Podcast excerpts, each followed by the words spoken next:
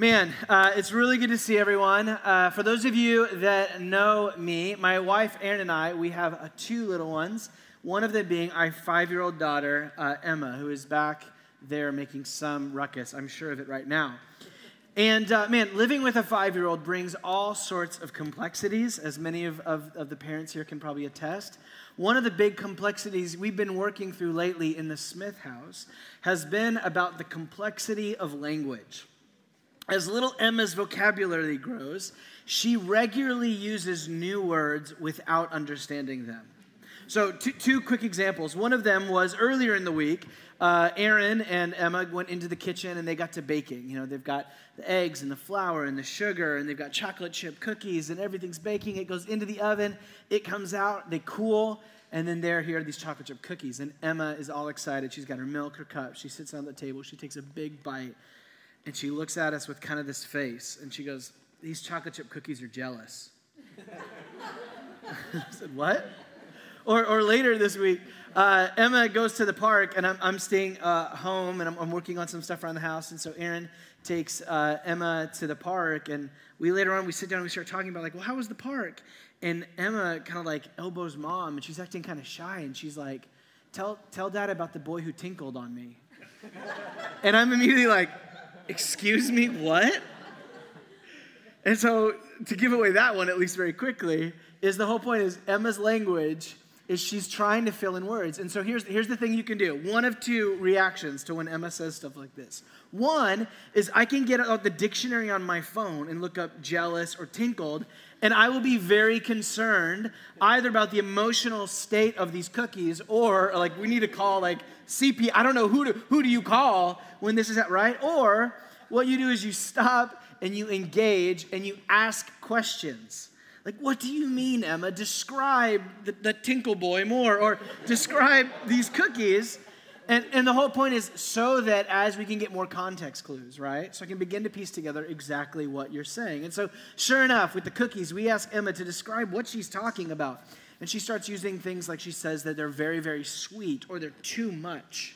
Oh, what she calls jealous is what we would say these chocolate chip cookies are rich. These are way too rich, right? They're way too much.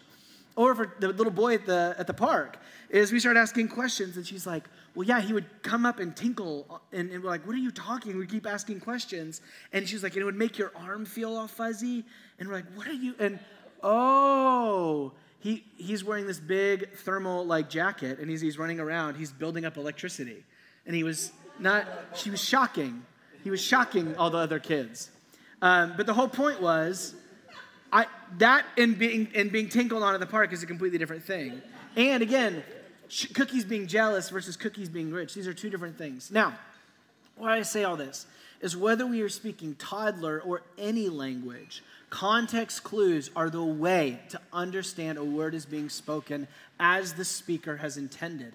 In fact, the whole like reason dictionaries work is because we've all committed to using the words as they find up in the dictionary. It's kind of this unwritten rule that when I use the word word right now, your little brain and the encyclopedia that you fill in with what word means is based off a dictionary that we've all been operating with. Welcome to just like this is the science of how language works, right? That meaning is given by what we say and what we're meaning. And when someone is speaking with a meaning different than the one that we're giving, we have to look for context clues to understand what they're talking about so that we can not just understand them, but then also engage with the content of what they're saying appropriately. Now, this is a lot of fun, like sociological brain stuff, but I'll bring all this together. Over the past month, what we've been doing here as a community is we've been asking, what does the Bible mean by the word blessed? Now, this idea, this theme of blessing or being blessed is a central theme to the Bible's story. One that's so central, we can't afford confusion on this. And yet, so many of us bring a lot of confusion around what the word or the idea of blessing means. And so, we've been looking for context clues. We don't want to just import our little mental encyclopedias of it being a hashtag or it more or less being the American dream. We want to know what did the biblical authors and what did the Spirit in inspiring them mean when they talk about blessing, because we want to experience that for ourselves and we want to make sure we're actually looking for the right thing. And so we've gone to the scriptures looking for, just like sitting down and asking Emma more questions, context clues. And one of the key places of these context clues is in this ancient prayer in Numbers chapter 6, what's been referred to as the priestly blessing. It gives clarity of what we're talking about when we talk about blessings. You'll see it behind me. Let's read it one more time. Numbers 6, beginning in verse 24. It says, The Lord bless you and keep you. The Lord make his face to shine upon you and be gracious to you. The Lord lift up his countenance upon you and give you peace. Now, here it is. Don't you notice all of these blessing clarifiers? We could find them. After the word bless, you'll see behind me here, you've got the Lord bless you, and then you've got keep you, and uh, light up his face, or make his face shine upon you, and be gracious to you, and lift up his countenance, or lift up his face is probably more helpful translation. And five, give you peace. When we talk about jealous chocolate chip cookies, and we're not really sure what the word means, when we talk about blessing and we're not quite sure what it means, here we have blessing adverbs, adjectives, little clarifiers that we understand more of what the Bible is talking about when it talks about blessing. It's talking about God keeping you or guarding you, as we looked at in the second week. Him lighting his face upon you. We looked at that three weeks ago, last week with Dr. Bashir's. Him being gracious to you. And, and next week with Pastor Isaac, as we close this out, experiencing the peace of God. And then today, the Lord lift up his face upon you. These are these blessing clarifiers. And so today, here we are the Lord lift up his countenance upon you, or the Lord lift up his face. Now, the problem here is we're trying to get context clues to understand what it means for the Lord to bless us, but the context clue is a little hazy. What does it mean for the Lord to lift up his face on you? That sounds like ch- jealous chocolate chip cookies to most of us. So let's slow down and just ask some questions. What does it mean when you turn your face towards someone? Well, just think through when you are holding your attention on someone, eye contact, good eye contact, not in the creepy way, but in the good way, is about giving your attention to someone. It's about focusing uh, in the midst of all the things that are going on. I'm giving my focus and my attention to you. Even favor like there's, you know, that's like, or, or priority. Like when I sit down and I get down and I'm looking Emma in the face or talking to Erin face to face and, you know, we're at some kind of restaurant where there are TVs and like distractions everywhere. The fact that I'm holding my attention on her face is about favor. It's about my priority. It's about the importance of the person that I'm with. When we hold eye contact, good eye contact with someone, sitting down and talking with them, it's, it's, it's a way of saying without our words, right now, I'm setting you apart. Our face displays our value. You, right now, in what you're saying, your words matter, your feelings matter, what you're talking about matters to me. So much so that in all of the things I could be paying attention to, all of my attention is being set, undivided, set on you. To talk about the importance of this, you could also reverse this about when someone turns their face from us. All of us have experienced that maybe it's slight pain, but depending on the importance of the conversation, it can go all the way to deep hurt. When we're there having a conversation with someone about something as maybe trivial about how our day went, all the way to some big source of conflict in the relationship. And as that conversation happens, they look down at their phone and they start scrolling, right? And they're like, uh huh, uh huh, uh huh. What, is, what does that communicate in that moment? I don't matter. I, I don't care. Like the proof is in the pudding and the facts are in the face. You don't care right now. You, as much as you may say you do, your priority, your favor is on Instagram, it's on a dancing cat, it's on whatever it is that you're looking at. It's not on me. That's what the, why? Because our face talks, it tells the story of our attention, our priority, our favor, the importance of those we're engaging with. So then, when we come back and we talk about the experience of the blessed life and that it means to experience God's face lighting up upon you and me, this is exactly how the Bible describes it. For God to lift up his face upon you and me is about God's attention to you. It's about God's priority and favor for you that in the midst of all that you're experiencing and you're going through, that when he looks at you, he gives you his full attention. God's, I'm present, I'm here, I'm committed, I'm with you, I'm engaging in the midst of all that you're going through right now. Which sounds incredible. But if this is a clarifier of blessing, if this is one of the words that we use to describe blessing, I, I don't think there's many of us here that would likely identify ourselves as blessed. Because our lives seem to say the opposite. As we go through our lives, at, at best, there are times when we feel that God is disengaged. At times, it gets so hard that it feels like God is utterly absent to us. And so, if this is the blessed life, what do we do when it seems like God's blessing and God's face is hidden from us? And, and not only do what do we do when we find ourselves in that place, how do we regain and find that experience of God's presence and His attention and His favor once again? And what difference does it actually make? All of this is more is found in Psalm chapter 4. If you will turn or tap your way to Psalm chapter 4, where we're going to be for our time together this evening. Psalm chapter 4 is a prayer born out of this very experience. Out of believing and wanting that sort of experience of God lifting his face and finding in the mid of the distress and the pain of life, where do we go from here? That's exactly what Psalm 4 is all about. And so, for those of you that are able, would you join me in standing as we read Psalm 4 together and we pray for our time together tonight? Psalm 4 and its introductory line opens To the choir master with stringed instruments, a psalm of David. Answer me when I call, O God of my righteousness. You have given me relief when I was in distress, so be gracious to me. Hear my prayer. O men, or humans, how long shall my honor be turned into shame? How long will you uh, love vain words and seek after lies? But know that the Lord has set apart the godly for himself. The Lord hears when I call to him. Be angry and do not sin. Ponder in your hearts on your beds and be silent. Offer right sacrifices. Put your trust in the Lord. There are many who say, Who will show us some good?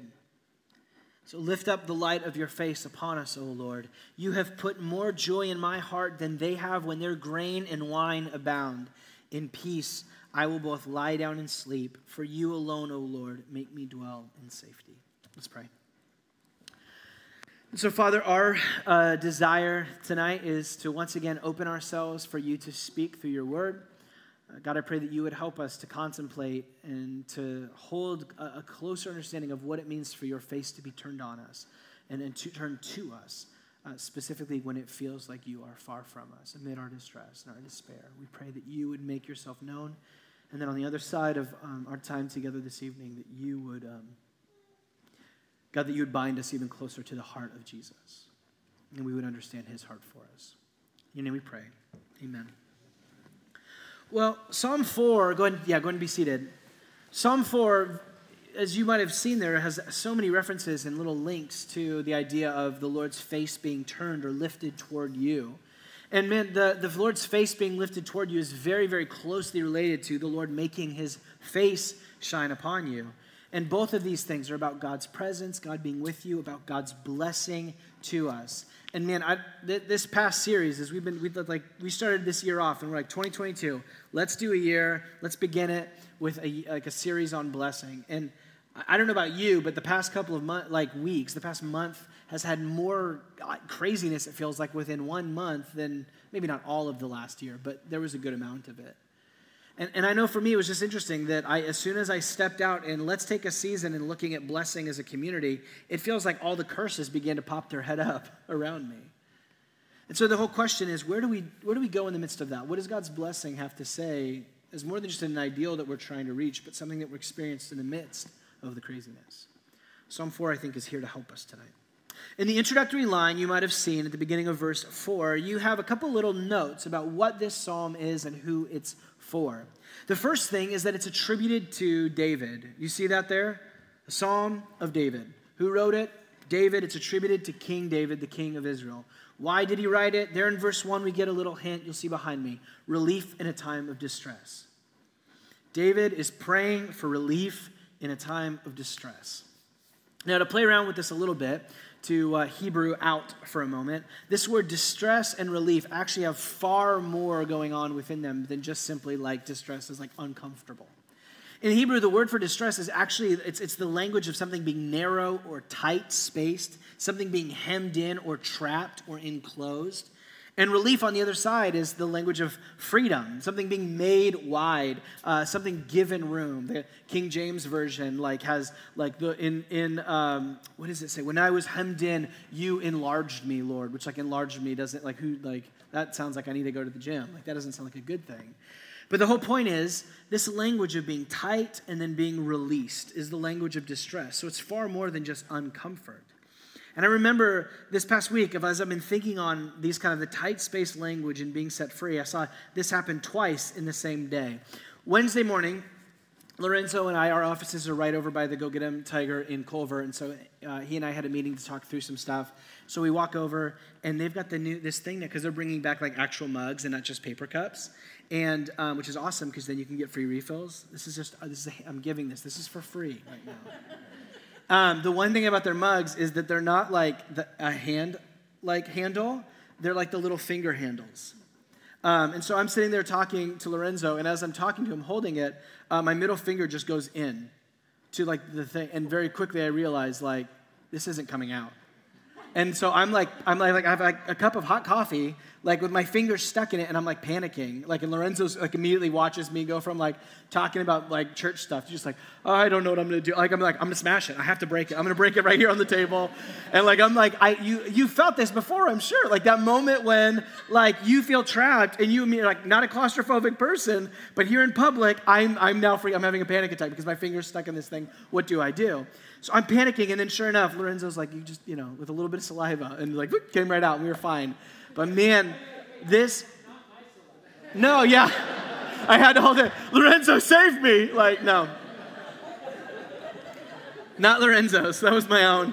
Uh, so I get that out, and man, I just, Psalm 4, verse 1, like, in relief you've given me distress, immediately made far more sense to me. Of those moments in life when when everything around you feels tight and there's nothing you can do, right? And you're just like freaking out and like you're trying to like whatever, you, and it's not working. And so you just like, you freak, you, you start, you, you have nothing to do but to panic. And then to have like freedom is like, like you're just smiling because you got out of it. And then that same day, Wednesday night, I had discipleship group. And so I drove over to the Culver Steps to, we were going to get dinner at Mendocino Farm and, and talk about Jesus. It was going to be great. As I come down the parking lot, and I make my way into the open. If you've ever been to the Culver Steps, you know, you go down, and then right in the lane, there's a car that looks like it's about to pull out. So I'm like, awesome, the Lord is with me. I'm getting parking, like in, in, in the Culver Steps. But the car is, is, stopped right there. It's not moving, and the doors open, and everybody gets out of the car, and they all start like, there's clearly something going on. And so I pull up, and I'm like, hey, are you guys like planning on like, are you guys getting out? Is this like one of those like, you know, TikTok jams? You guys are dancing or something? Like, I can wait, but like, you know, and I, I, as I get out of the car, I, I see on the passenger or the driver's side, uh, the back tire is like in the wheel well is like a cat that's stuck. And you immediately just hear, and I'm like, oh no, like this, this kitty cat got like gone, like this is not good. And so the cat's still left. So we're all like, what do we do? So I go get, I'm about to get my jack out of my car. He gets his out of his. So we jack up the car to make room. And this cat is just like stuck there. I mean, it's literally just like holding on, stuck there. And we're just like, ah. Uh. And so we, we jack up the car to like literally give it relief, to make it wide, to make room for the cat. And we pull it out, and we're kind of like halfway expecting, like, this cat's not gonna come out in one piece. Um, it did. I'm just gonna let everyone know that right now. The cat came out alive and in one piece, totally fine. But we had the whole point was here's this cat that had, as the car went forward, had gotten its head pinned between the, the frame of the car and then the tire, and there's nothing the cat can do. Like me in the like the coffee cup, just like like just what, what is the cat? The cat cannot do anything other than just shed in its anxiety. Is literally what it did. And so we get the jack open, we open it up, and the cat is now immediately like the coolest cat in the world. Like great mood.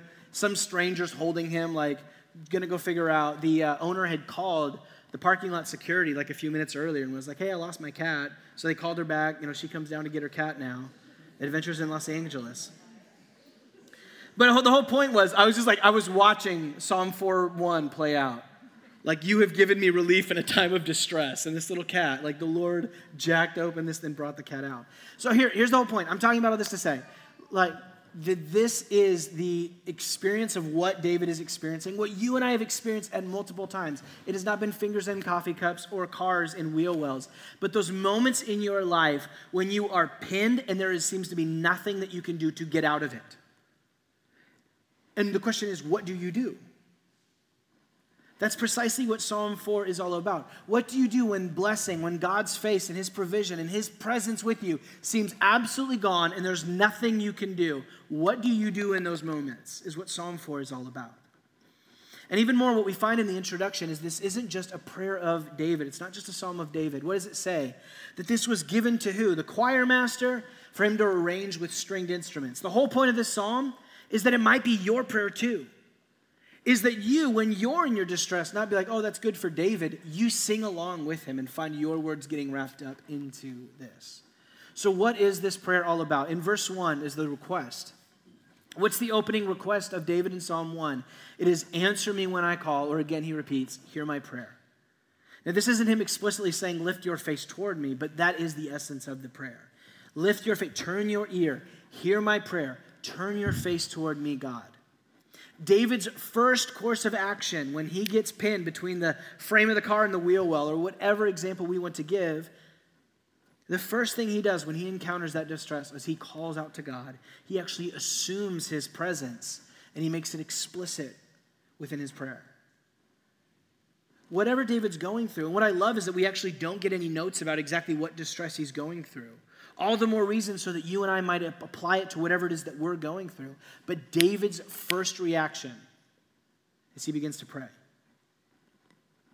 Prayer being this place where we experience the presence of God, where He turns our, where we turn our faces towards Him and, and we find His attention, His priority, His favor is engaging within us. Prayer is where this happens. And so He opens His prayer with this request God, hear me, answer my prayer. But what's interesting is we're going to have to wait a few verses to find out exactly what he does pray. But we do get in verse 1 the basis for his prayer. Why does David have confidence that God's going to turn his face? Look at verse 1. What is it? Look over it.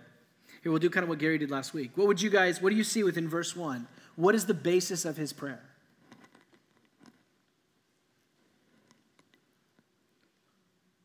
Anyone? I hear muttering. Yes. So that's the first one, or the second one, but it's all good. Yes, Lily wins. Lily gets a candy bar now. Say, you wish you would have talked. I don't know. I don't have any. I'll find something later. I'm sure. The first one. So look, uh, Lily got the first one. Yes, you have given me relief. What is he doing here? This is past tense language. David, amid the, the, the, distress he's going through right now, roots his confidence, his basis for his prayer in the past tense. Who has, God, who has God been to him in the past? The second one to point out is that he prays to who? He doesn't just say, Answer me, God. He says, Answer me, God, of my righteousness. Do you notice the personal possessive language, and he's rooting it in the identity of the God who is the righteous one? He does something similar in the end where he calls on God to be gracious to me and hear my prayer. Last week, what would we talk about with, with Gary? The God who, by his very nature and identity, is a God who is gracious. And so here you have in the opening, the basis for David's prayer is who God is and who he has been. This is what he roots the confidence, the basis for his confident prayers who God is and who he's been. Why this is so challenging is because so often we flip the script. We base our prayers not in who God is and who he's been, but in who we are and who we've been, or even who will be. So this implicitly shows up when, when everything hits the fan in your life and you begin to pray. And although you might not say it out loud, you secretly believe God kind of owes you because of what you did back then. Like, well, does he, you know, God, you know, you know who my mom and dad are, so I know we're on like a good basis here. You know, if you could help me out with this. Or God, you saw that one time where like I didn't cut off that old lady in traffic and like I gave her lots of room even though she was going 10 under. Like God, you saw, you, I mean, like, you know, you, you owe me here. We implicitly pray this way, but this happens even explicitly where we pray things like, God, if you get me out of this, I'll never, you know, fill in the blank again. What is that? That is a flipping of the script of the basis for confident prayer. We're making about who we are and what we've done as opposed to rooting it in who God is and what He's done. And so the, the, confident prayer begins calling for God to turn his face to us is again is, is not based in who you are, who you've been. It's not based in you having some kind of holy like incantation process where God turns his face because you say beseech thee. That was a joke, it's okay. Like you've heard people that pray this way, that like in order for God to listen, Almighty Father, we beseech thee by the infinite graces. And you're just like, no one's listening. I think God's not even listening to you right now. Like he's David reveals to us in Psalm 4 that when we when we hit the point of distress, the, those who confidently come to God are those that stand firmly in both the relational trust, God, I know who you are, and the predictive trust, God, I know who you've been, as the basis for their present trust. I know who you're going to be. Amid my distress, you will hear my prayer. You will turn your face toward me. You are going to hear me because I know that's who you are and who you've been. And so I'm calling out, believing that you're going to hear me, and that's why I call. Psalm 4:1 begins with a confident based prayer that shows us when, the, when it hits the road, who do you call out to and what's the basis for that prayer? But as the prayer continues in verse 2 through 7, David's prayer shifts. You'll see behind me. He's praying in the first verse, God, we pray, you know, hear me, answer my prayer. This is who you've been, this is who you are. And then he goes, Oh men, like oh, oh people, oh, oh people, how long will my honor be turned into shame? How long will you and then in verse 4, will you ponder in your hearts, on your beds? Five, put your trust. And then in verse 6, he quotes the many who are saying, who will show. Like, who's da- David was like praying, and now he's who's he talking to? All these other people. Might I, might I offer here? David's having a shower conversation. How many of you ever had a shower conversation? All of you, don't lie.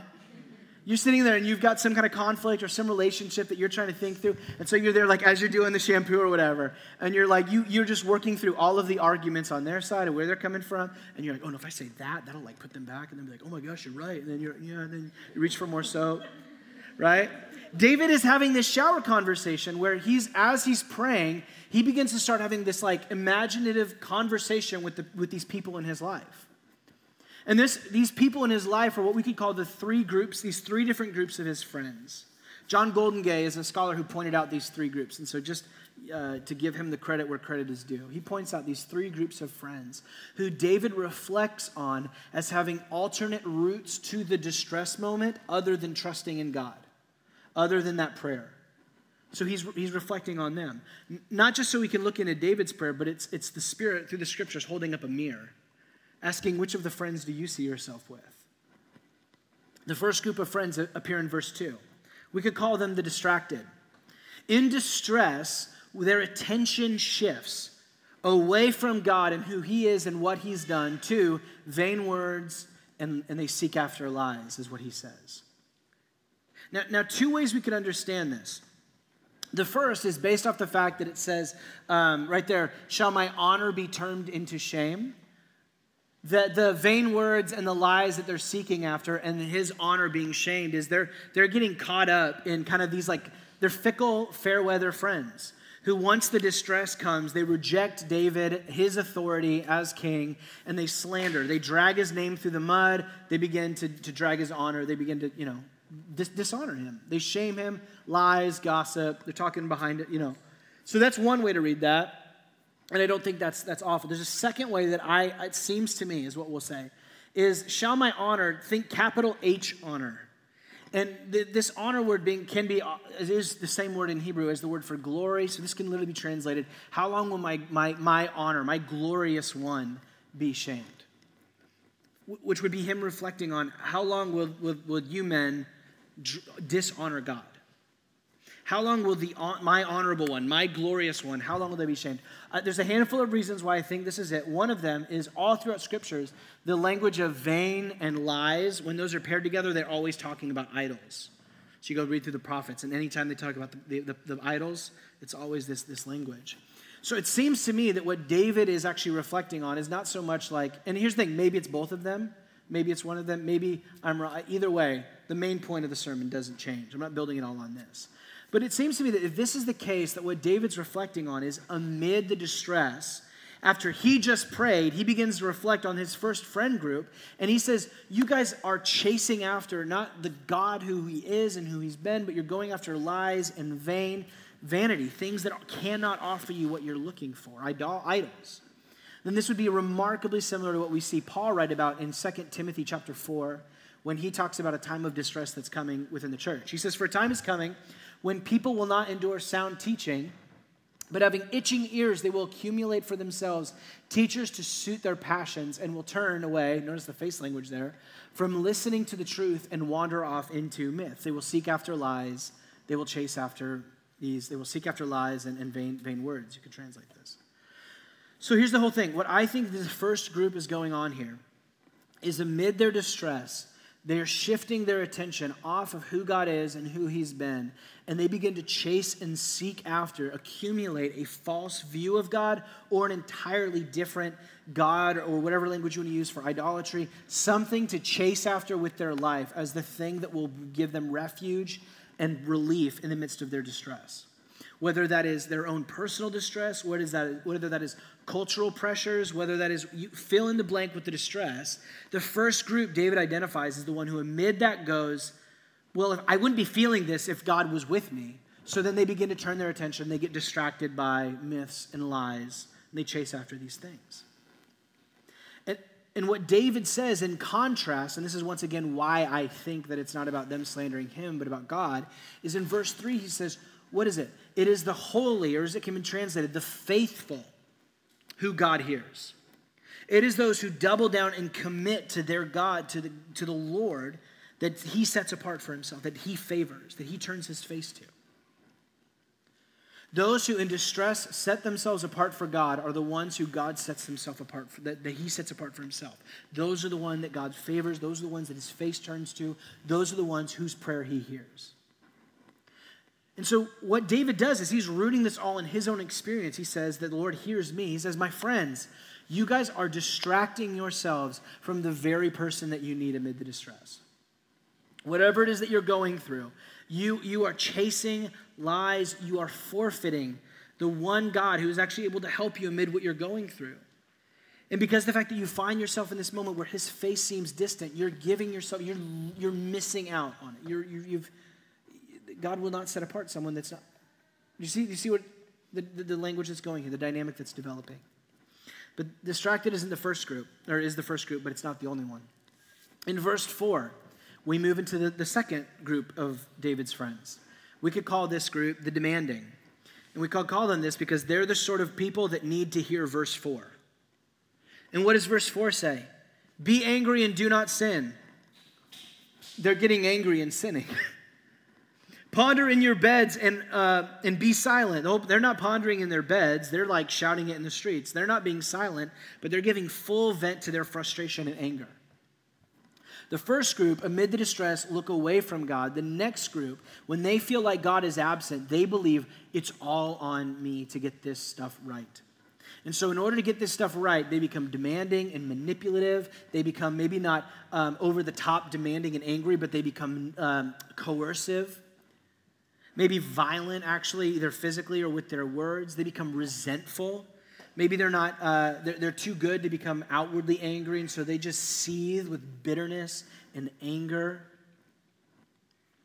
Maybe they do this with God, but more often than not, they likely do this. They, they, it overflows onto others. It overflows onto David. It overflows onto their leaders. When they feel like things are breaking down, what do they do? They become demand. They, be, they, they get angry, but they, they sin. Now, what I love though is that David is really helpful. David doesn't say, don't be angry, because that's sin.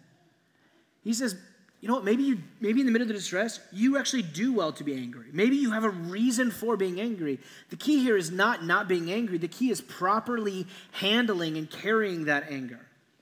Which in verse 5 he would say is to carry that anger with trust. What does he say?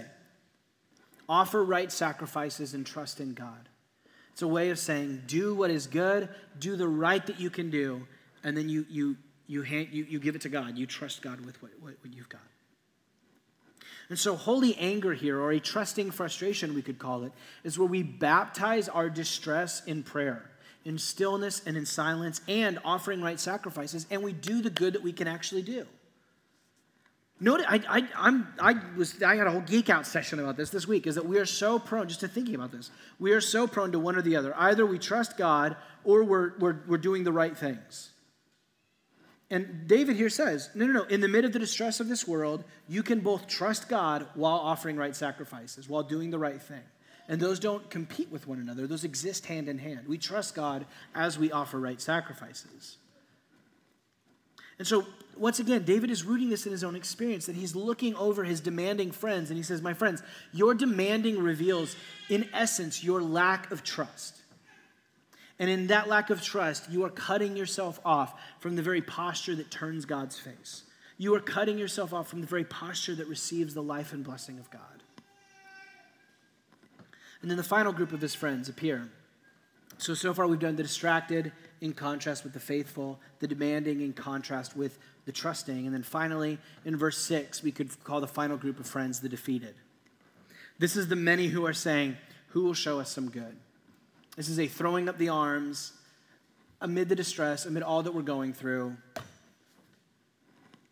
It's the posture of pessimism, cynicism, glass half empty, that whatever the distress is that I'm going through is insurmountable. And so, who will show us some good?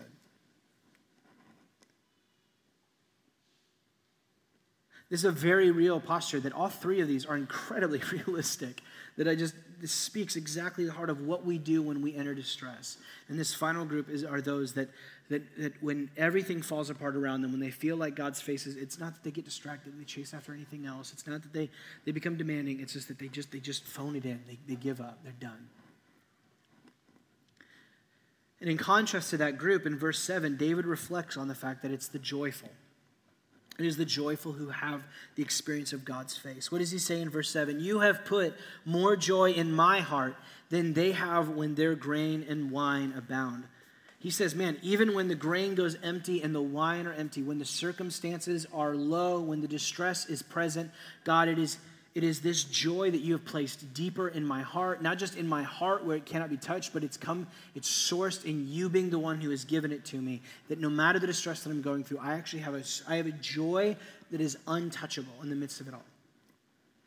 Once again, David is rooting all of this in his own experience. And so as he looks at his defeated, defeated friends, he's like, guys, you have turned your face from the source of life amid the distress. The one thing that's going to get you through this distress is this deep-seated joy of the Lord deep within your heart. And you've, you've just given that up.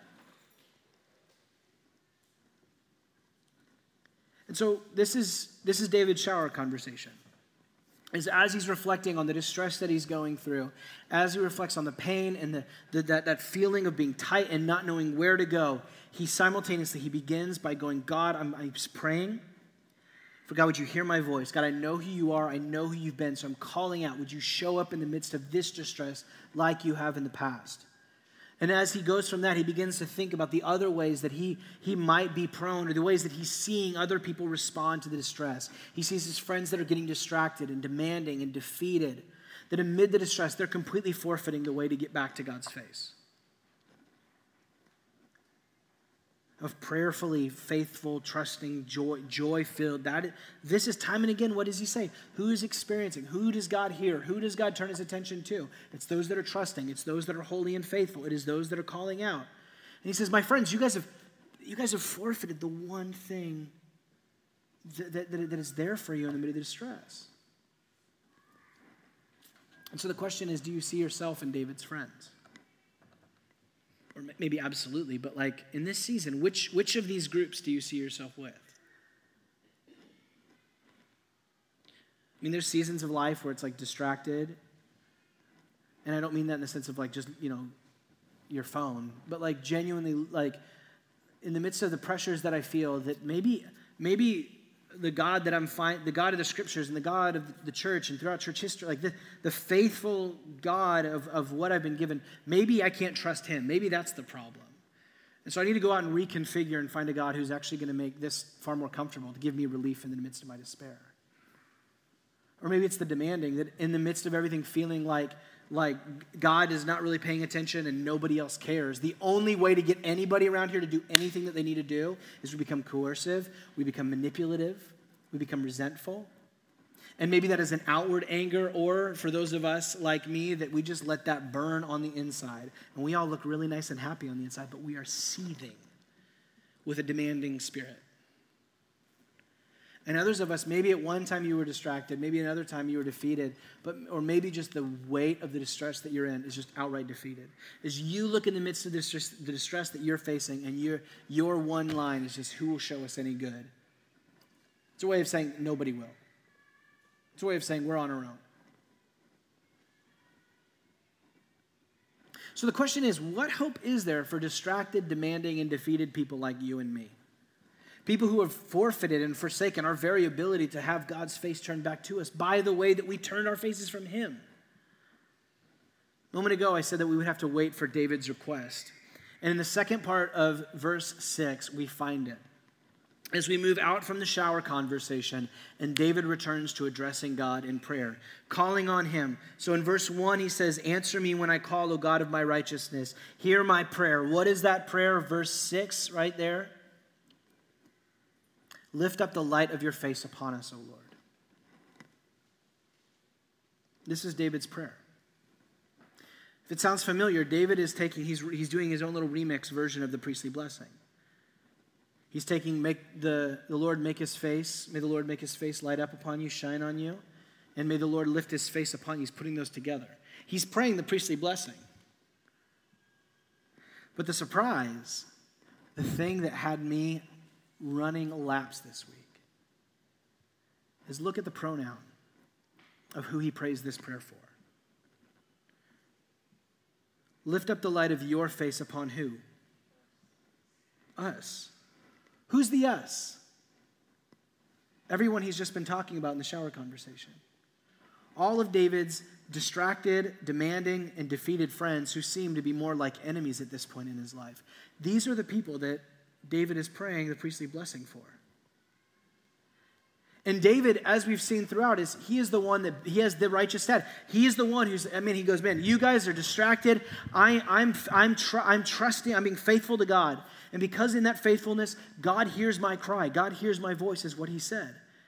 He moves on to the demanding friends, and he's, you guys are running out and you're being angry and sin. And he said, Man, but what I've been trying to lean into is being angry and, and not sinning, but pondering in my heart and bringing it to God in prayer. And then the defeated friends, he says, Who will show us any good? And he says, Lord, lift up the light of you, right? He is the righteous, like one who's actually praying and knows that the Lord's face is being turned towards him. And what's incredible is he uses that righteous status to intercede like a royal priest for his broken friends who are more like fickle friends, his enemies right now. Man, to have a friend like David someone who is overflowing with a trusting posture toward God, someone that is faithful to who God is and is overflowing with this deep seated joy within his heart. And in the midst of all of those things, is able to serve as the righteous intercessor, a royal priest, to do for us what we can't, to lift up the, the face of God on us. I would love to have someone like that in my life so that so that not only I would be able to have them in my life, but then knowing that their prayer is actually making its way toward God, that I might begin to experience the, the light of God's face and the lifting of his face on me, that I might experience that same sort of life of faithfulness to God and trusting in God and the joy of God all amid my distress, to know that God's face is with me because of my righteous this intercessor, someone praying this for me. I mean, this is, a, this is the highlight of David's life. At least it is to me. But the sad reality of David's story is though he has these marked moments like this, where he's incredibly faithful and trusting and joyful, and he's serving as this righteous royal priest to do for others what they can't do for themselves, you follow his story, and he, time and again, he gets distracted, he gets demanding, he gets de- defeated. He fails. And all, all, amid that, there's this hope of like, man, somebody like David, and even more than that, David receives this, this promise from God that one is going to come from the family of David, from David's line, who is not just going to do everything that David has done, he's going to do it on a global scale, not just for his friends, the Israelites, but for all of the world. And not only is he going to, to do that for all the world, he is going to remain faithful and trusting and joyful where David failed. And that he is going to bring his blessing to all of the world as he does that for all time, because he will not just be David's son, he will be God's own son. Enter Jesus.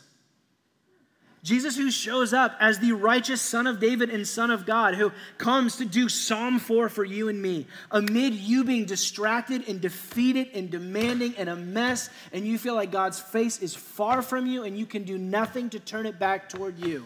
Jesus stands on the scene and prays for you.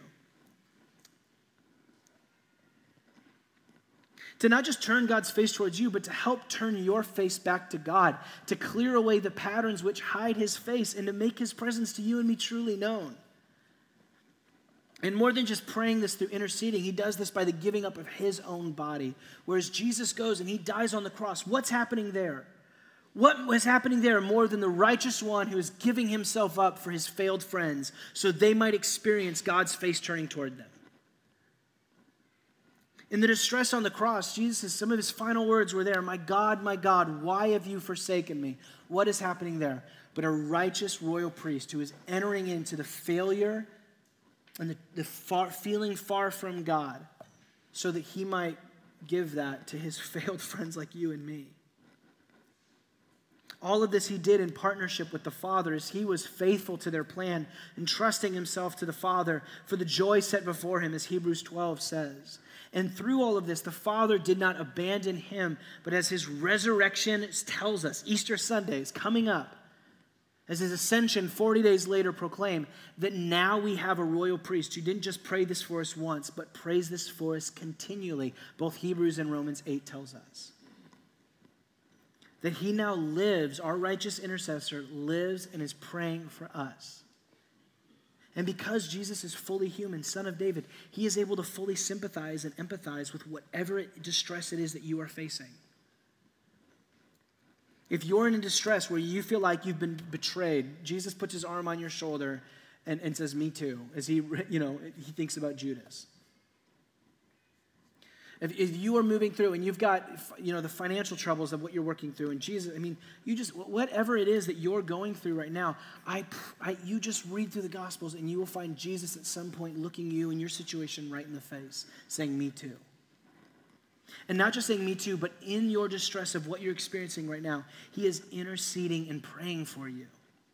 And though we don't know what He's praying, as our righteous intercessor, as our royal priest, I don't think it's a stretch that it probably sounds something like Psalm 4.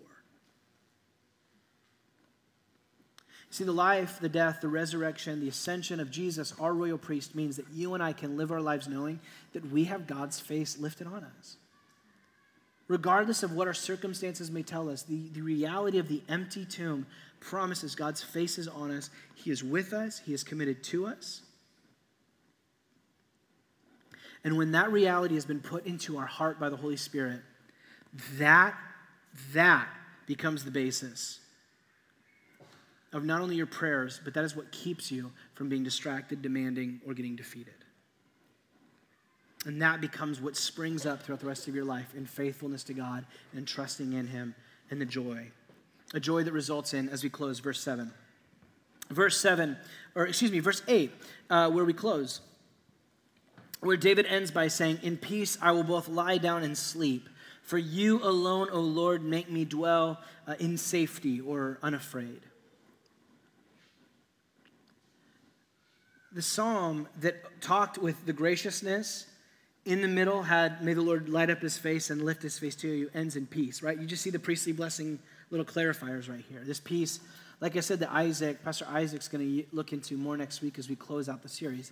What does it mean for us to live with this peace of God more? But as a couple little closing notes. The first is to note that though David's distress has not been resolved by the end of the prayer, it has been relieved through the presence of God. He says, You alone, O Lord. He doesn't say, Oh, you, you took care of everything. Everything's well and done. Everything's great. He says, Even in the midst of my distress, God, I can lie down and I can sleep because you, O Lord, have been, you keep me unafraid. You are my peace.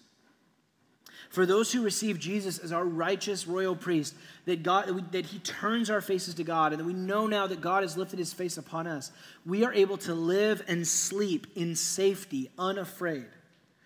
Live and sleep. You know what that is? Live and sleep. That's your whole life. No matter the distress that you're going through, you can face that unafraid with peace.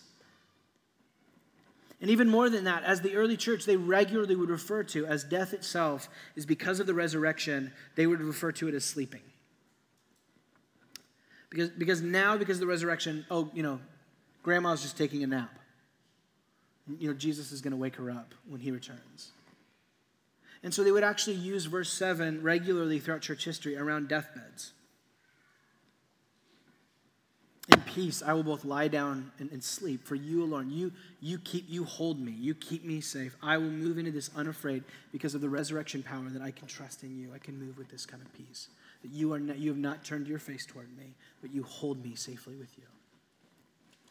And so, in any distress that life may be throwing at you right now, even death itself, we, because of the resurrection, are able to face whatever it is that you're going through because we have the face of God because we know that Jesus has been faithful, that Jesus is trusting, that Jesus is joyful, and that He is praying for us, and not just praying, that He has interceded through His cross and His resurrection, that He will return to make all things right, that we now get to live with this sort of resounding peace, even in the midst of the chaos and the conflict and the distress.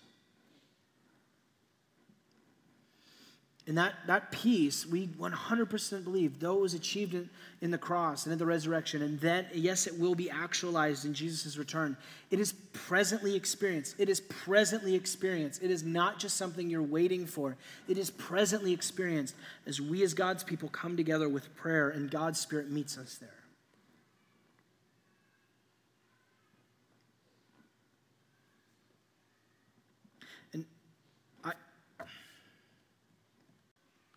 There is so often a, an inability to make it through our lives and our distress, and we are so prone to becoming demanding and distracting and defeated. And it is largely based on the absence of prayer within our lives and communal prayer with one another. And I am, I am 100% as guilty of this as anyone else. And I, I believe that 100%, one of the things that we see being displayed here in the life of David is the power not just of Jesus and how he fulfills that, but how central prayer is to experiencing God's face being turned toward us and the, the wonderful delight of getting to pray that for your defeated, demanding, and distracted friends. And as we continue to move forward out of our, we got one more week in our blessing series. One of the main things that I would pray that we wouldn't walk away from is that the blessing is experienced not just as a community, but as a community that's praying together. And so we've got another prayer night coming up soon. um, and you've got discipleship groups, and, and, and we're going to be praying with one another here in a little bit as we move into response. So I'll just say that, that Uh, as we close, one of the benefits, one of the incredible realities of this is not just that Jesus is praying this for you and me, but as we step into becoming the priesthood of believers, we get to spend our lives joining Jesus. As we pray Psalm 4, not just for ourselves, but we get to pray this for one another. Where you're so prone to become frustrated with, with other people because they're distracted or, or they're demanding or they're defeated David, Jesus, and the way that he treats you, would invite us to begin to, our first leg forward to be prayer for them. That the Lord would lift up his face on them, to see that is the thing that they're missing and not you needing to put them right. And even more than that, we, we get to do this for our distracted, demanding, and defeated friends and our enemies.